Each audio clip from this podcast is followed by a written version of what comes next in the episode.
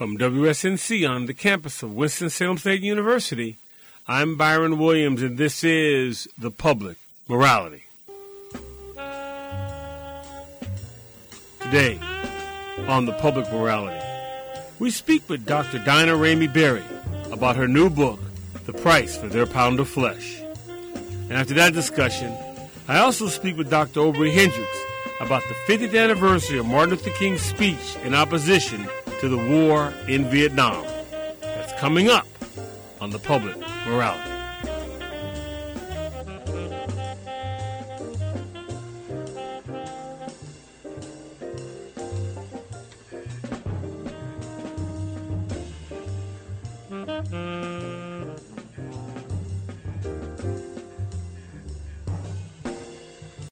Welcome to the public morality.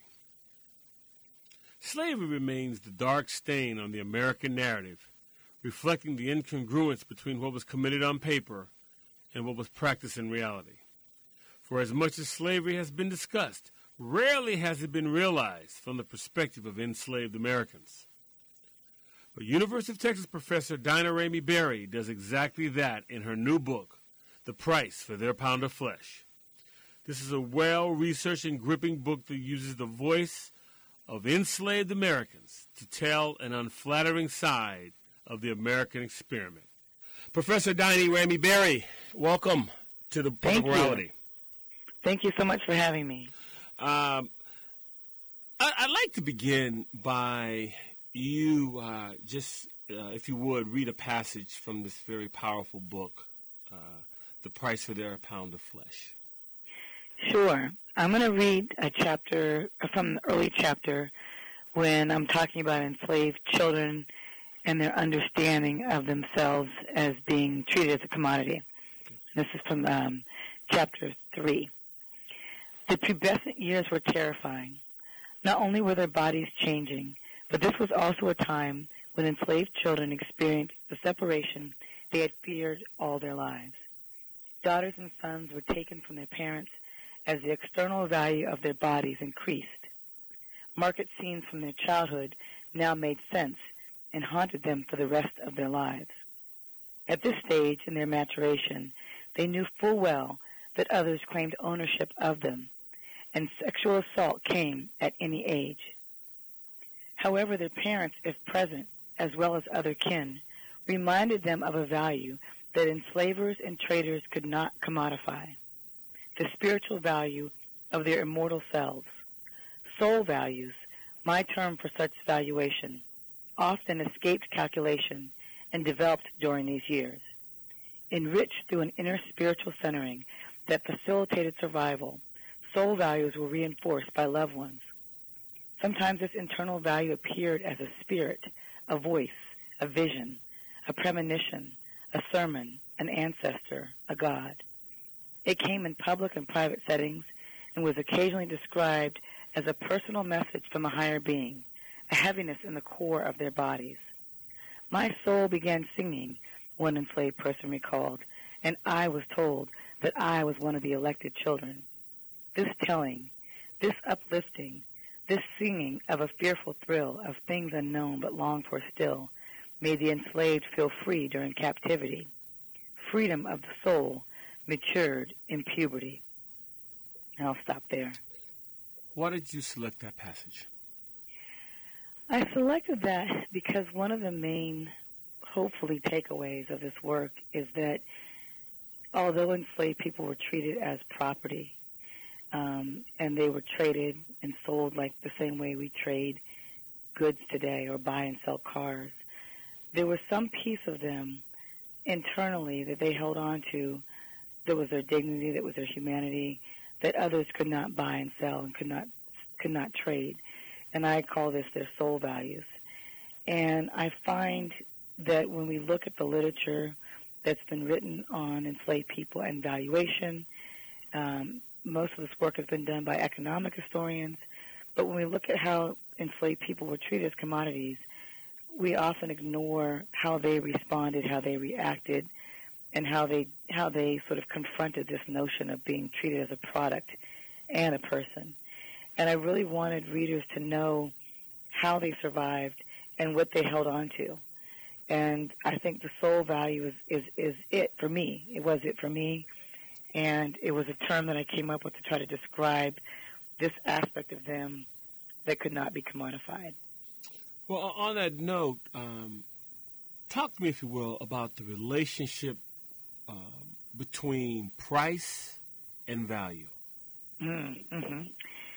So I'm very technical and with in the book about when I use the word price. I'm using the term price when I have a market value, a market value that reflected something that somebody paid for that enslaved person. Value, though, can be appraised values. Um, they could also be internal values, like the, the, the values you, that you hold for yourselves, your morals, your, and your values. Um, but here, I always use whenever I have the word. I'm actually using the word value much more than use price because the records that I use here, only maybe 10% of them were actual market prices. So a lot of what I have in the manuscript are appraisals or projected values that people projected on a person thinking about how much they would be worth over the course of their lifetime at a particular moment. Excuse me, uh, Dr. Berry, but talk, if you would, uh, about that appraisal process. Sure. Because there's a lot. There's a lot to what you just said there. Yeah. Well, I think what most um, the average person may not know that enslaved people were appraised at every stage of their lives. Like before they were born, there were there were assessments of the future, um, the future productivity reproductive uh, productivity of enslaved females. So enslavers would look at a woman and try to determine whether or not she would have healthy children, and they would they would appraise a value on her given what they thought she would get, you know, given whether or not the children that she would give birth to would be healthy. Um, and so, but once people are born, they're appraised every single year. And so this was often done in whether it was mostly on large, we have these records that survive from large plantations predominantly, but even some of the small farms, you know, with 10 or fewer enslaved people on them, they had to appraise them for tax purposes. And so they have these what we call state inventories, and they would list the name, the age, um, and the value. And that value was an appraisal at that moment, at that time, on what they projected that enslaved person would be worth over the course of their lifetime. And so what I found was that number increased as they aged and sort of went down um, after their work capacity wasn't going to be the same as you know someone that was in their prime physical capacity. So um, appraisals were physical, where enslaved people were touched. They were searched. Sometimes they were stripped. They were made to march up and down, run in place, squat, you know, um, open their mouths. One um, enslaved woman described it as having every cavity of her body that could be viewed or looked into was looked into. Um, sometimes they were provided with screens and curtains for privacy, and other times this was done in public on an auction block or in the privacy of someone's home if it was a private sale. Um, they were prepared for the market. Enslaved people were often sort of greased up. Um, literally, they would make their skin, put some oil on their skin. Sometimes they would feed them very well a few days before they were sold to plump them up for sale. And um, they would try to make sure they looked tidy and clean and, and healthier, sometimes healthier than they actually were. Um, historically, there has not, in my view, been much emphasis um, on hearing the voice of enslaved uh, Americans, save for the uh, Works Project Administration's slave mm-hmm. narratives between uh, what 36 and 38.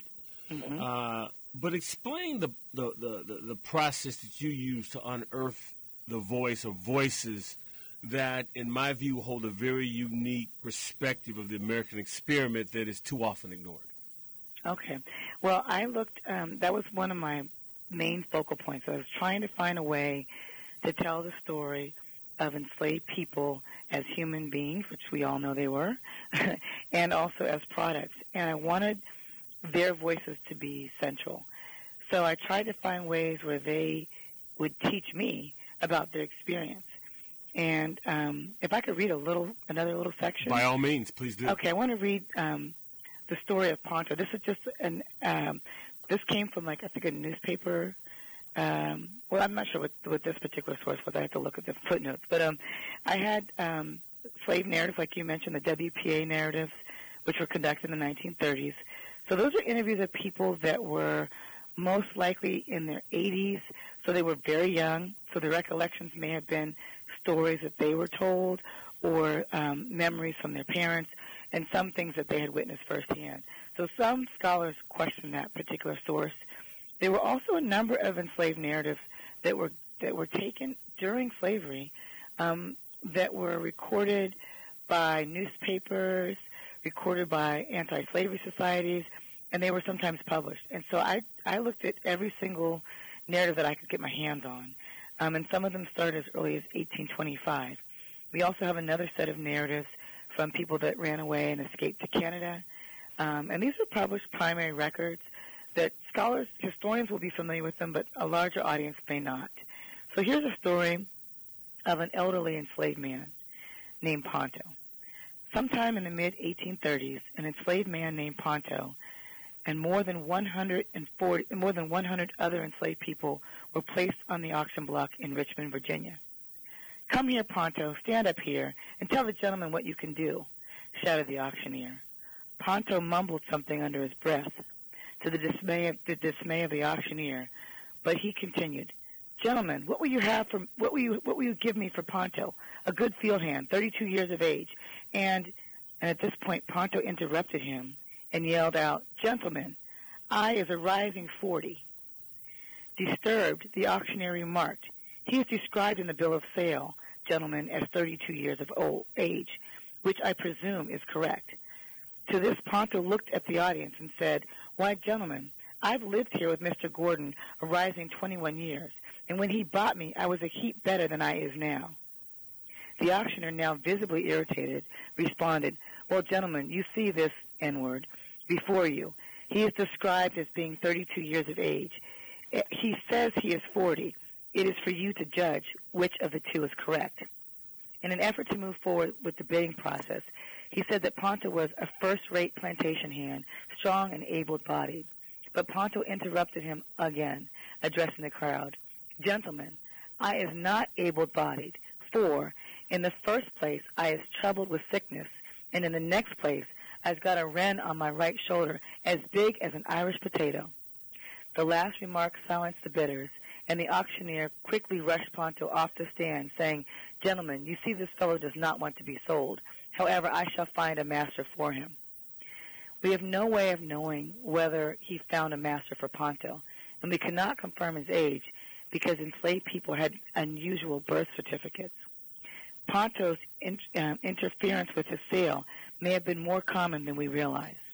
And I'll stop there. And I think that's just one example of a negotiation that Walter Johnson writes about. He wrote about this in a book called Soul by Soul that was published in the late 90s where we talked, we, he spoke about enslaved people interrupting their sales, trying to negotiate. And I tried to capture moments like that. So every chapter that I wrote began with an auction scene of an enslaved person at a particular age. But I wanted the readers to understand that enslaved people weren't just silently accepting the institution. They were fighting back, and they fought back in very unique ways. If you're just joining us, uh, we're speaking with Dr. Diana Ramey Berry, author of The Price for Their Pound of Flesh. Uh, and Dr. Berry, what prompted the title of your book? Mm-hmm. Um, i have a big thing with titles, and I um, the title comes from the story at the beginning of the book about an enslaved man, and I found this story, I think, while I was a graduate student, so almost 20 years ago, and I knew that I wanted to use that title, The Price for Their Pound of Flesh. It's also um, from a Shakespearean, um, it's from Shakespeare as well, from The Merchant of Venice. But this was a story of an enslaved man who was in, um, incarcerated for running away. And he was in prison, and he was in there for several weeks. And there were other enslaved people that were being brought in while he was there, and they kind of had an agreement amongst each other to not give out any information about who they were owned by, where they were from, you know, give fake names, because they didn't want to be captured and they didn't want to be taken back to their previous owners. And so while this gentleman was in um, in prison, there was another enslaved man that came in there, and he was sick and he was emaciated and he was he looked like he was near death. And this Jordan Banks is the person that's telling the story, and Jordan says, you know, um, that this gentleman, you know, basically allowed. Uh, he started trusting one of the medical doctors that was coming in to tend to him. And Jordan felt like that was a mistake, that this prisoner should not have told him anything. He trusted him, and then the next thing you know, a couple of days later, the medical doctor told um, who his owner was, and the owner came to purchase, come to, to claim his property. And the medical doctor offered to purchase the guy um, because he wasn't really worth much at this point because he was near death. And the owner said, "No, you can't have him. You know, I'm going to take him back with me to the plantation and make an example out of him." And the doctor said, "Well, I'm. He's not going to make it back. He's going to die." And Jordan is witnessing this whole scene, and Jordan says that it didn't matter, dead or alive, that he was going to take him because he wanted his price for his pound of flesh. Mm. And so that's that's where I came from. That this is an enslaved man referencing, you know, something that comes from a Shakespearean play, um, and that he and it also shows that they understood the values of their bodies, and that sometimes their bodies were made as, as an example. Um, as a research historian, mm-hmm. uh, how do you negotiate the use of the oral tradition in your work? Well, for me, I've always, because I do African American history, um, African and African American history relies upon oral tradition, particularly African history. Um, and so I, it's hard for me because the, everybody that I write about in the time period that I write are deceased. Um, but I do I do use sources that were based on oral testimony. Um, there's an excellent book that I use throughout this this manuscript, um, and that is William Still was an abolitionist who collected stories of runaway enslaved people once they made it to Philadelphia. And he's got a book called The Underground Railroad, and he just has everybody sort of tell their story. And he, he collected all these essays. A lot of the the stories that I came to in this book were from William Still's oral testimony. And some of those testimonies are from enslaved people like Harriet Tubman and others who came through there at some point. And you'll find other narratives of these same individuals in other places. Um, but I often use oral testimony um, because it's a very big part of African tradition, and and it's also a, an anthropological and sociological methodology that scholars have to employ. You know, as you were giving that answer, I was thinking back. Um, Frederick Douglass's his his first biography, autobiography. You know, he talked about how people questioned um, whether or not he really was a slave. Like mm-hmm. when he would give those speeches, and so. I'm wondering, in a in a in a in a, in a similar vein, have you encountered where people might question the authenticity of a source because it was in the oral tradition and not something that the academy normally embraces?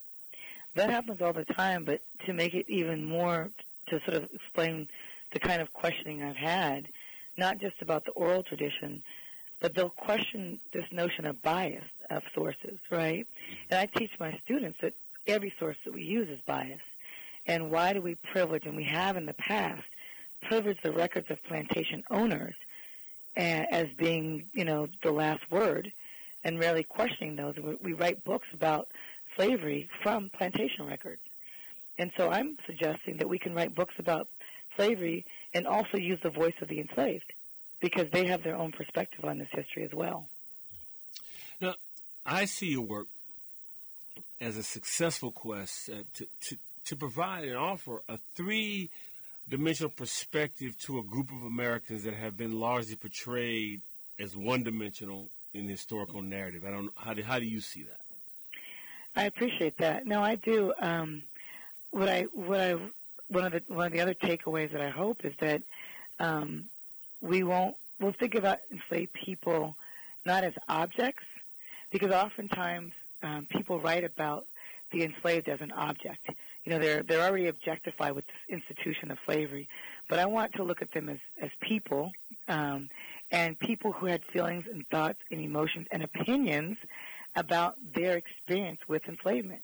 And I think that's the one piece that's been there but trickling in, and I think that um, the way that the direction of the historiography, as we call it, which is the way historians write history, the direction of the historiography is to um, incorporate more enslaved voice and to think about these, these this history from their perspective. And you can't you can no longer argue that the sources aren't there because the sources are there. It's just a matter of whether or not we're asking specific questions or kinds of questions, and if we're open enough to think about a newspaper article that might be telling about um, an auction scene, and you might have overlooked the fact that there is direct quote, directly quoted material from enslaved people within, buried in this article. And so a lot of what I pulled was places where I could say, where are enslaved people telling us and teaching us about their experience with enslavement? And I would like to use that in combination with plantation records and, and ledger books and bank records and all kinds of other, you know, state and government um, sources that I use in this manuscript. Now, there are two books that came to my mind for two different reasons, and not not a juxtaposition of two books, but just two thoughts that you put out put me made me think about two books, and, and I'm gonna I'm gonna raise them with you, and then have you comment.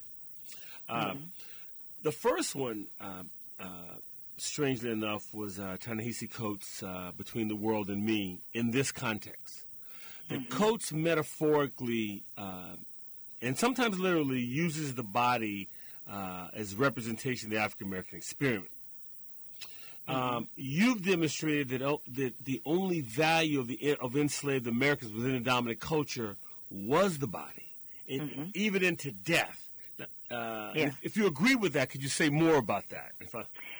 Yes, um, because I found that even when we look at the legal record, um, we look at the plantation records, the written records that survive from slavery. Um, the predominant concern among enslavers and traders was the value of the body. And that's why I use that phrase. Um, and I'll talk about the value of enslaved bodies because it's the body. It's not necessarily the person that they're valuing. Um, and, I know, and I'm not trying to separate the two, but I just think that the personhood is often ignored. Um, so the value of the body was extremely important as I mentioned before they were born, throughout each stage of their lives, and then even upon death and beyond. And what I mean by that is even their deceased bodies were sold, their cadavers were sold to medical schools for anatomical research. So even after an enslaved person died, and not all planters participate in this. We don't have the figures on this yet. It's it's still too early to determine. But some enslaved um, owners sold the bodies into an illegal trade the domestic cadaver trade, and the bodies were then um, distributed to medical schools. And so that's all body, body, body, right? What about, um, for me, when you think about the person and the personhood of enslaved people who who happen to the site they they live in that body, right? The site of that body that is that is that is a commodity from an external perspective. Um, that body and that person that lives in that body has um, a different sense of themselves than those that use their bodies. And I tried to think about ways to describe that and teach that and tell that. Um, the hardest thing for me was writing this last chapter on this domestic cadaver trade because it was I realized at that point that, that the, the commodification of the enslaved body extended beyond their lives. And a lot of enslaved people looked forward to life after death. They looked forward to the moment where they could go home to glory for those that were religious. They looked forward to having a final resting place or in their minds being reun- reunited with um, the spirits of their of their ancestors. Um, and so there's an understanding. And I, I have this question when people ask me, like, well, do they believe in a separation of the body and the spirit? And if they knew anything about the fact that their bodies were commodified after they died, I'm sure some of them probably had to conceive of a separation because I know that they didn't want to accept the commodification during their lives, and I certainly couldn't imagine them being okay with it after they died. Now, the second book mm-hmm. uh, is uh, Du Bois, The Soul of Black Folk. Mm-hmm. And, you know, as you well know, he talks about the, the double consciousness. Mm-hmm. And your work suggests this is the origin of the double consciousness, and now also as a as a a, a professor, uh, you know, with students, especially your students of color, do you still see this double consciousness pervasive that, that may have started in slavery that's still uh, a part of, of uh, the African American culture today? Yes, I do. Um, and I also think of, and I write about Du Bois in here, and I was very much influenced by Du Bois, um, the double consciousness in particular. Um, but I also think about Dunbar. Dunbar, you know, we mm-hmm. wear the mask. Um, his poem about wearing the mask that tells, you know, I, I don't have it memorized, but um, where there's a sort of for students of color flipping back in between having to, to function in a certain world, but then also living in another world. And I think that Du Bois really describes that in the souls of black folk. And I think enslaved people absolutely live this way. And I think that they they were the living manifestation of Du Bois' souls of black folks before he even wrote it. Now, um, because you are uh, a research scholar mm-hmm. um, on 19th century American history and slavery and Southern heritage and so forth, I, I, I would I would imagine I'm guessing that you had to have something during your research that surprised you. What was it? So, um, yes, the the, the the the chapter six surprised me. The fact that bodies were that even when an enslaved person, if their owners allowed them to have a funeral and to celebrate the homegoing or to mourn the loss of a loved one, um, that sometimes even when their bodies were put in graves, sometimes they were exhumed, literally, the next day, the next night, and then put into another traffic that often followed the same routes as the domestic traffic and enslaved people when they were traded into slavery. And I think that surprised me the most, and I probably could have gone on for another three or four more years of research. I I just hit the top of the surface with this. I tell everybody that this is an area that I think is wide open for more scholarship into understanding what happens to enslaved bodies when they died. Professor Diana Ramey Berry, author, uh, The Price for Their Pound of Flesh. Thank you for being on the Public Morality today. Thank you for having me. Welcome back. On April the 4th, 1967, exactly one year before he was assassinated in Memphis, Martin Luther King Jr. embarked on his most courageous and controversial odyssey. King addressed the crowd at the famed Riverside Church in New York City to publicly state his opposition to the war in Vietnam. With the benefit of a half century of hindsight, King's actions may not look as bold today as they were in reality. Joining us 50 years later to place King's words into perspective is Dr. Obrey Hendricks. Dr. Hendricks is a professor, scholar, and author of several books, including The Universe Bends Toward Justice Radical Reflections on the Bible, the Church, and the Body Politic. Dr. Obrey Hendricks, welcome to the Public Morality. It's uh, my pleasure. Thank you.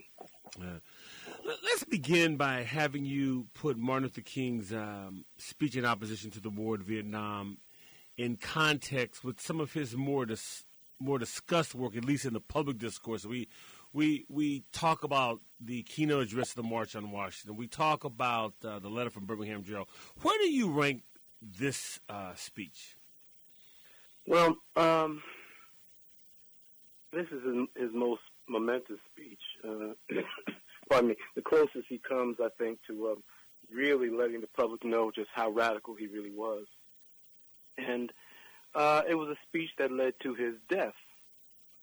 So I think it was uh, so it's obviously the most consequential of his uh, of his public career. And I say led to his death because um, he challenged the uh, what Eisenhower called the uh, military industrial, military industrial complex. Industrial, yeah, and uh, you can't do that. You get away with it. He, and and when he talked about a poor people's campaign, um, coalescing so many people for, from all around the country uh, that would have given him a, a perfect platform uh, to not only de- denounce uh, the uh, wealth inequality, but also to the, denounce the Vietnam War, and the captains of industry uh, could not allow that to happen. Well, you know, you, you, you just touched on poverty then. So, uh, for King, the cause of civil rights, in 1967, when the speech takes place, he had moved beyond uh, bus lunch counters and buses, and to some degree, even beyond race, into that intractable corridor of poverty that seems like we're still grappling with today. Would that be correct? Well, yeah, in a, in a sense, uh, I, I would uh, only the, the, the only thing I would add to is that uh, King was always a critic of capitalism, going back to his teens, and uh, uh, in 1956, I think it is, he uh, preached a sermon, Paul's letter to American Christians, in which he decried the one tenth of one percent who own 40% of the wealth. He's that 50 years before o- Occupy Wall Street. So he was always there. He just uh, had to take his time, you know, bring it out. He couldn't come out and say it. Um, and in this speech, he comes out and, and says it. So there, but there are some who say, well, King got sensitized to to poverty and, and uh, wealth inequality after his Chicago um, crusade.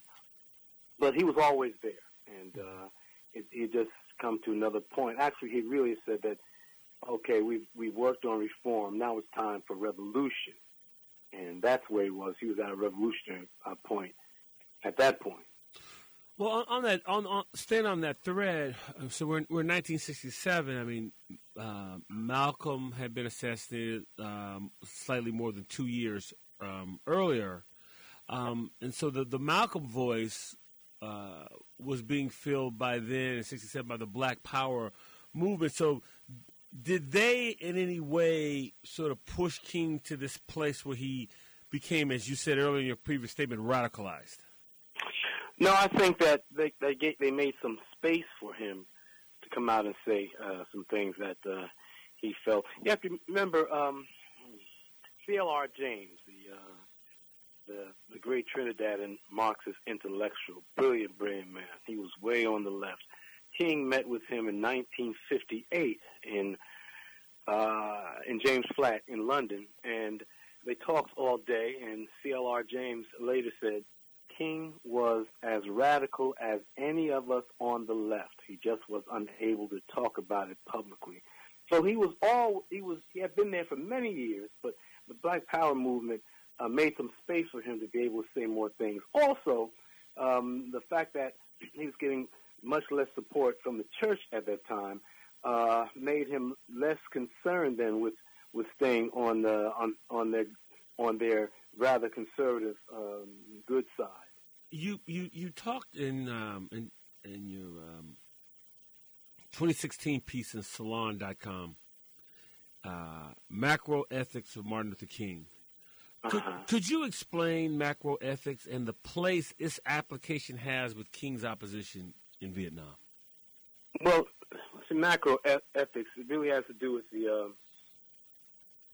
the constellation of ethics uh, that influenced uh, his activism, but also helped to define his activism.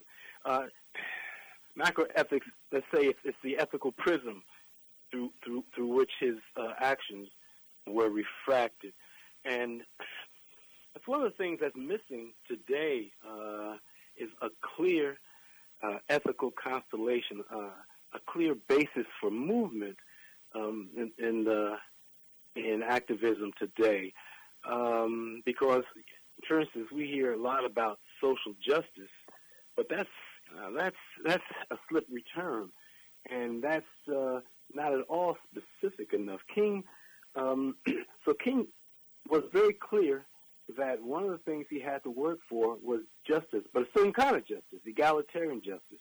Um, that he had to work for righteousness, and he had to stand up for truth. All these things uh, came to him at that famous kitchen table experience where um, he was ready to quit the Montgomery uh, bus boycott, and a voice spoke to him and said, "Martin Luther, stand up for righteousness, stand up for justice, stand up for truth. And it was at that point that he uh, got the strength that moved him all the way up to the time of his death, but also um, also let gave him a pathway with with parameters that he had to uh, respect. Uh, but in the public discourse in 1967, the the uh, the speech that, that, we're talking about today, the, the 50th anniversary of the opposition to the war in Vietnam, it was tantamount to, to, to blaspheme, was it not? Oh, at that time, oh, absolutely. Um, I mean, it's it's hard to really um, imagine the effect that speech had had today, but I mean, it turned everyone against King. 163 newspapers across the country denounced him. Uh, Roy Wilkins of the NAACP announced him. Whitney Young denounced him from the Urban Urban League. On down the line, black journalists, black newspapers. Uh, his popularity dropped to uh, its lower lowest ever. Um, his book sales, I mean, his books have been selling before. He had a new book that came out, his last book, and uh, had very tepid sales. Why we can't wait, so, right? Why we can't wait. Mm. So yeah, it was it was an enormous onslaught he brought on himself for a couple of reasons. Um, he he was questioning our war against the Viet Cong, uh, a, a, a, communist uh, a communist force, and you know to call his own country the greatest purveyor of violence in the world, though though true, um, in a war against communists, cast him as uh, a friend of communists when we weren't that long out of the uh, the Red Scare and, and McCarthyism. So that's one thing that came uh, against him. The other thing is that um, he was deemed unpatriotic, uh, a hater of America. You know, we're the greatest purveyor of violence, and more, and even more than that, um, it was like he had stepped out of his place. He was okay when he was just talking about, you know, uh, can we get along, and you know, and and uh, integrating society. But when he started challenging the very basis of capitalist society, um, it, was just, I mean, it, it was blasphemy beyond, I think, anything that that happened in many many years. I, I, is it also fair to say, uh, or at least to surmise, that in '67, um, the, the, the the larger culture had not yet turned against the war as they would, would eventually. So there were still some people who saw this as a legitimate effort. Could you also say that there were, and let's just call that the the, the, the, the, the white establishment feeling that way. And then, then there was a black establishment who was also vying for respectability, who also saw the speech getting in the way of that effort with King. Would, would that be fair, sir? Well, yeah, I think that was um, thinking of Roy Wilkins and uh, Whitney Young and uh, um, Adam Clayton Powell even spoke out uh, against him, but particularly Roy Wilkins and Whitney Young. I think that was really their concern. They they depended on the government a lot, and they felt that King was hurting uh, was hurting the, the efforts, uh, the civil rights efforts. And then you, that, I'm sorry. Does that answer your question? yeah, absolutely. Uh, uh-huh. absolutely. I, uh, you mentioned um, in your initial um, remarks that uh, about it's the speech that got um, uh, King killed. Uh, in fact, it, it, it, it, was it would be one, exactly one year to the day from the Vietnam speech that he was assassinated um, uh, in Memphis. So, would it be fair to say that the Vietnam speech sort of began this 365 day odyssey culminating a year later in Memphis, where King perhaps was his most prophetic, courageous, at the same time as I mean, his darkest moment of his life? Yes, yes. King had uh, he had moved into the realm of fighting for economic uh, democracy, and uh, and that the fact that he had a platform, though was, was diminished at that point, but the fact that he had a platform um, from which to preach against the terrible economic violence that was being uh, wreaked around the country um, was was very very challenging to them. You, see, you have to remember that. Well, this is not widely known, but um, Lyndon Johnson, of course, had his uh, official advisory, military advisory group, but he also had a very, very important uh, shadow advisory group made of of, of the most uh, powerful corporate heads uh, in America. Uh, we're talking about AT&T. We're talking about Wall Street law firms, law firms representing General Motors and uh, the, the DuPont family and all that. Um, and uh, some of and uh, so to challenge economic uh, injustice would shine a light on some of their more rapacious um, and exploited practices. And then you had companies who were uh, U.S. companies that were making bundles, like Halliburton did, bundles off the war. A number of them were banking their highest profit margins ever, um, providing material for this uh, for this war. And so King was a real threat to uh, to their bottom line. So yes, absolutely. When he made that speech, it was like, oh man, he done stepped over the line now. He's uh, he's really standing talking about. Um, he's really moving toward changing the architectural structure of America, like he said he said he wanted to do. He said, "America, you must be born again," and he was trying to uh, clearly trying to lay the groundwork for a rebirth uh, of, of of American um, uh, justice. One would say, though, that there never has been uh, a real American justice on a, on a large scale. But yeah, he had stepped over the line, and he signed his death warrant. I, I do believe when he made that speech.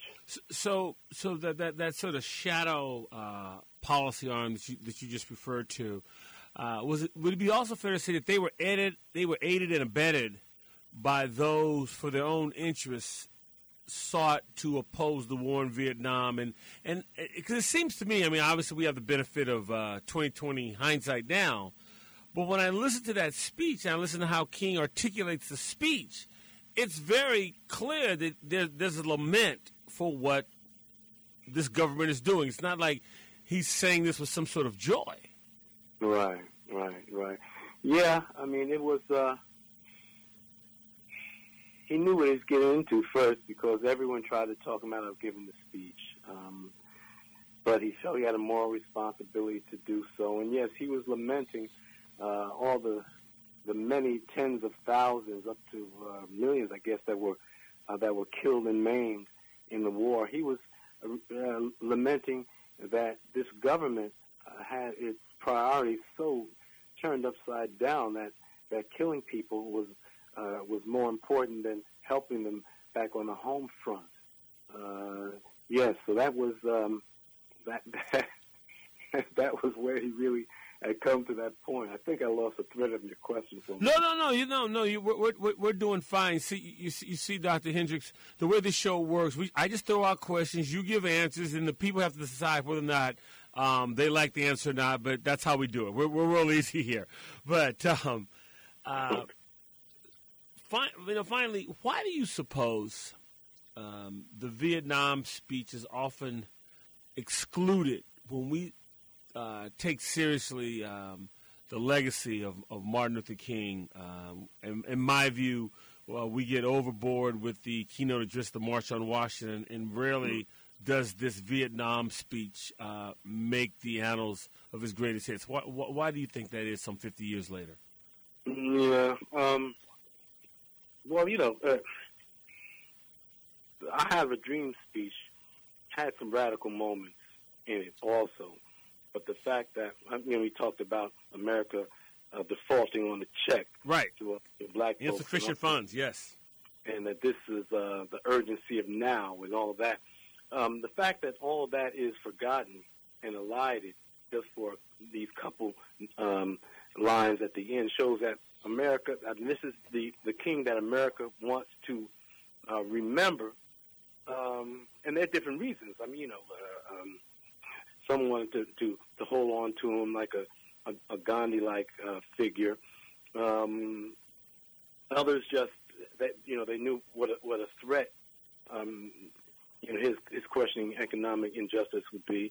Um, so there are all kinds of reasons uh, for for um, uh, for looking at for holding up that part of the speech. So when you come to the Vietnam speech and you realize that folks don't, don't even accept the fullness of the March on Washington speech is obviously because one, either they don't want to remember him as being this radical, or two, because he presents uh, such a challenge uh, to to uh, the capitalist political economy um, that they just don't want that that to stand. And so, so the speech, the Vietnam speech, very few, or relatively few people, you know, know know of it, much less have have read it or, or heard it. And America can maintain King as this uh, as this this user friendly saint. Uh, when what King really wanted to do, he said he wanted to change, radically change the architecture of this society. He said he wanted to fight against the, against capitalism, and he was looking toward democratic socialism. And that presents a tremendous. That day it presented a, a today it presents a tremendous um, threat. But imagine 50 years ago, what kind of threat that uh, that presented. So they started right away when it was clear that he was a martyr. They started right away um, defining him and presenting him as sort of this toothless, user-friendly, um, can't we get along figure. And, I, am uh, uh, assuming those last remarks, that is not uh, the reality of Martin King. Would that be correct? Pardon me. I said I'm assuming from your from your last answer that the the, the toothless, uh, I, I, think Vincent Harding called a non-abrasive hero. Um, mm-hmm. That mm-hmm. that, in your view, would be the antithesis of who Martin Luther King truly was. Well, absolutely, Martin Luther King really was was uh, at, at at his base. He was extremely he had an extremely radical view of uh, of the America that he wanted. Um, and he was anti-capitalist, right? He um, he wanted to change this thing so so much, and so, so to portray him as this, you know, just this nice guy, you wonder why why wouldn't anyone bother to kill him he was such a non-threatening guy? But the the fact is that those in the know they know what a threat he was, um, and so yes, the man was, and he by the way, his vision is far ahead of most of the so-called leaders today, because most of them they aren't in dialogue with the uh, capitalist political economy. They don't really talk about um, uh, economic injustice. They, they offer no alternative, and really offer not really much analysis today. Uh, almost none of these so-called leaders do. Um, King offered a much deeper uh, analysis um, of, of, of oppression and the social forces that cause it um, than anything I think we see uh, today. It, maybe William Barber uh-huh. uh, comes closest, but other than that, no. Well, I, I was going to just say to you because you had mentioned earlier, uh, you mentioned the Occupy movement, uh, and obviously uh, we, we talked about King's speech in Vietnam, and and right now we're in the midst of uh, the longest war in American history in Afghanistan, and if Vietnam's a quagmire, I think we have to conclude Afghanistan's a quagmire, but.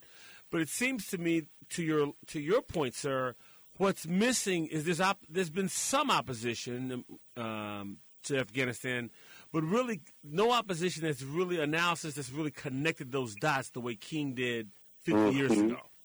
Exactly. King King talked about. I mean, he made it clear that every dollar uh, spent fighting in Vietnam was a dollar taken uh, away from the poor people in America and the social safety net.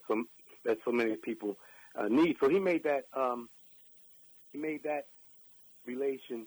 He uh, uh, highlighted that relationship way back then. And yes, we're not seeing anything like that now. I mean, in fact, um, certainly among you know so-called black leaders, um, almost none of them are saying anything about uh, about the war in, in Afghanistan.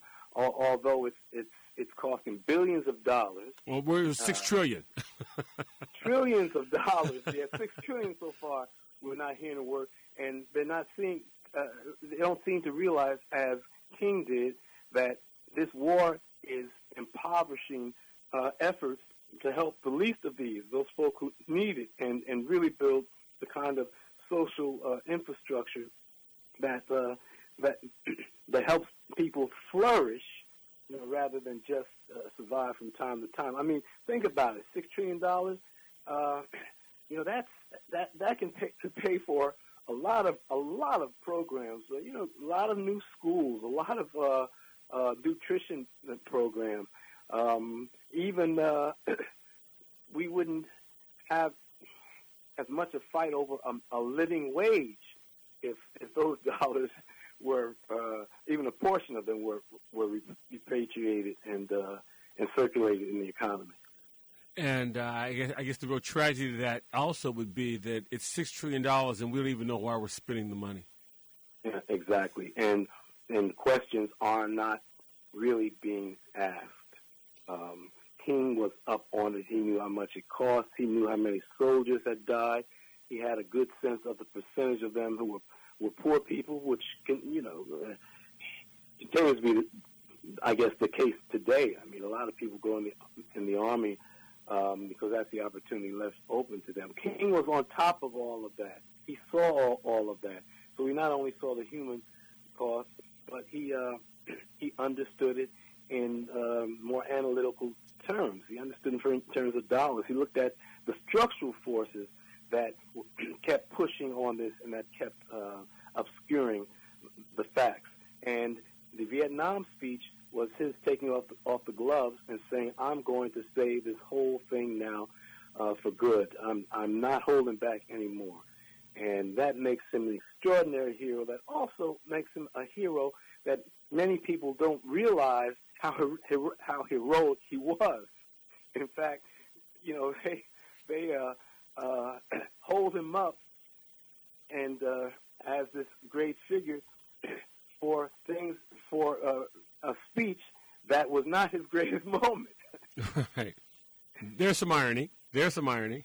absolutely. Absolutely. Dr. Obrey Hendricks, thank you, sir, uh, for, for being My on pleasure. the Public Morality Day. We really appreciate your voice. That was Dr. Obrey Hendricks.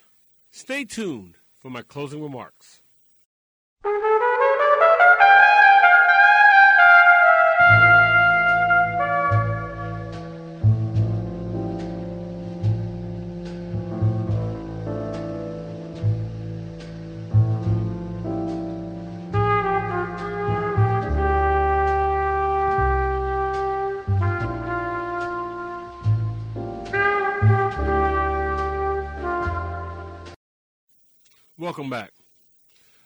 Closing remarks tonight will be an excerpt from Martin Luther King's opposition to the war in Vietnam speech at Riverside Church on April the 4th, 1967, exactly one year before his assassination. I come to this magnificent house of worship tonight because my conscience leaves me no other choice. I join you in this meeting because I'm in deepest agreement with the aims and work of the organization which has brought us together, clergy and laymen concerned about Vietnam. The recent statements of your executive committee are the sentiments of my own heart and I found myself in full accord when I read its opening lines. A time comes when silence is betrayal. And that time has come for us in relation to Vietnam. The truth of these words is beyond doubt, but the mission to which they call us is a most difficult one. Even when pressed by the demands of inner truth, men do not easily assume the task of opposing their government's policy, especially in time of war. Nor does the human spirit move without great difficulty against all the apathy of conformist thought within one's own bosom and in the surrounding world. The Public Morality welcomes your comments. You can contact me at byron at publicmorality.org. That's Byron, B Y R O N, at publicmorality.org. Our archive broadcasts are located at our website, which is publicmorality.com. And be sure to subscribe to our podcast, which can be found on iTunes. I would like to thank my guests, Dr. Daina Ramey Berry and Dr. Obrey Hendricks. The Public Morality is produced at WSNC on the campus of Winston-Salem State University. For all of us at the Public Morality, I'm Byron Williams.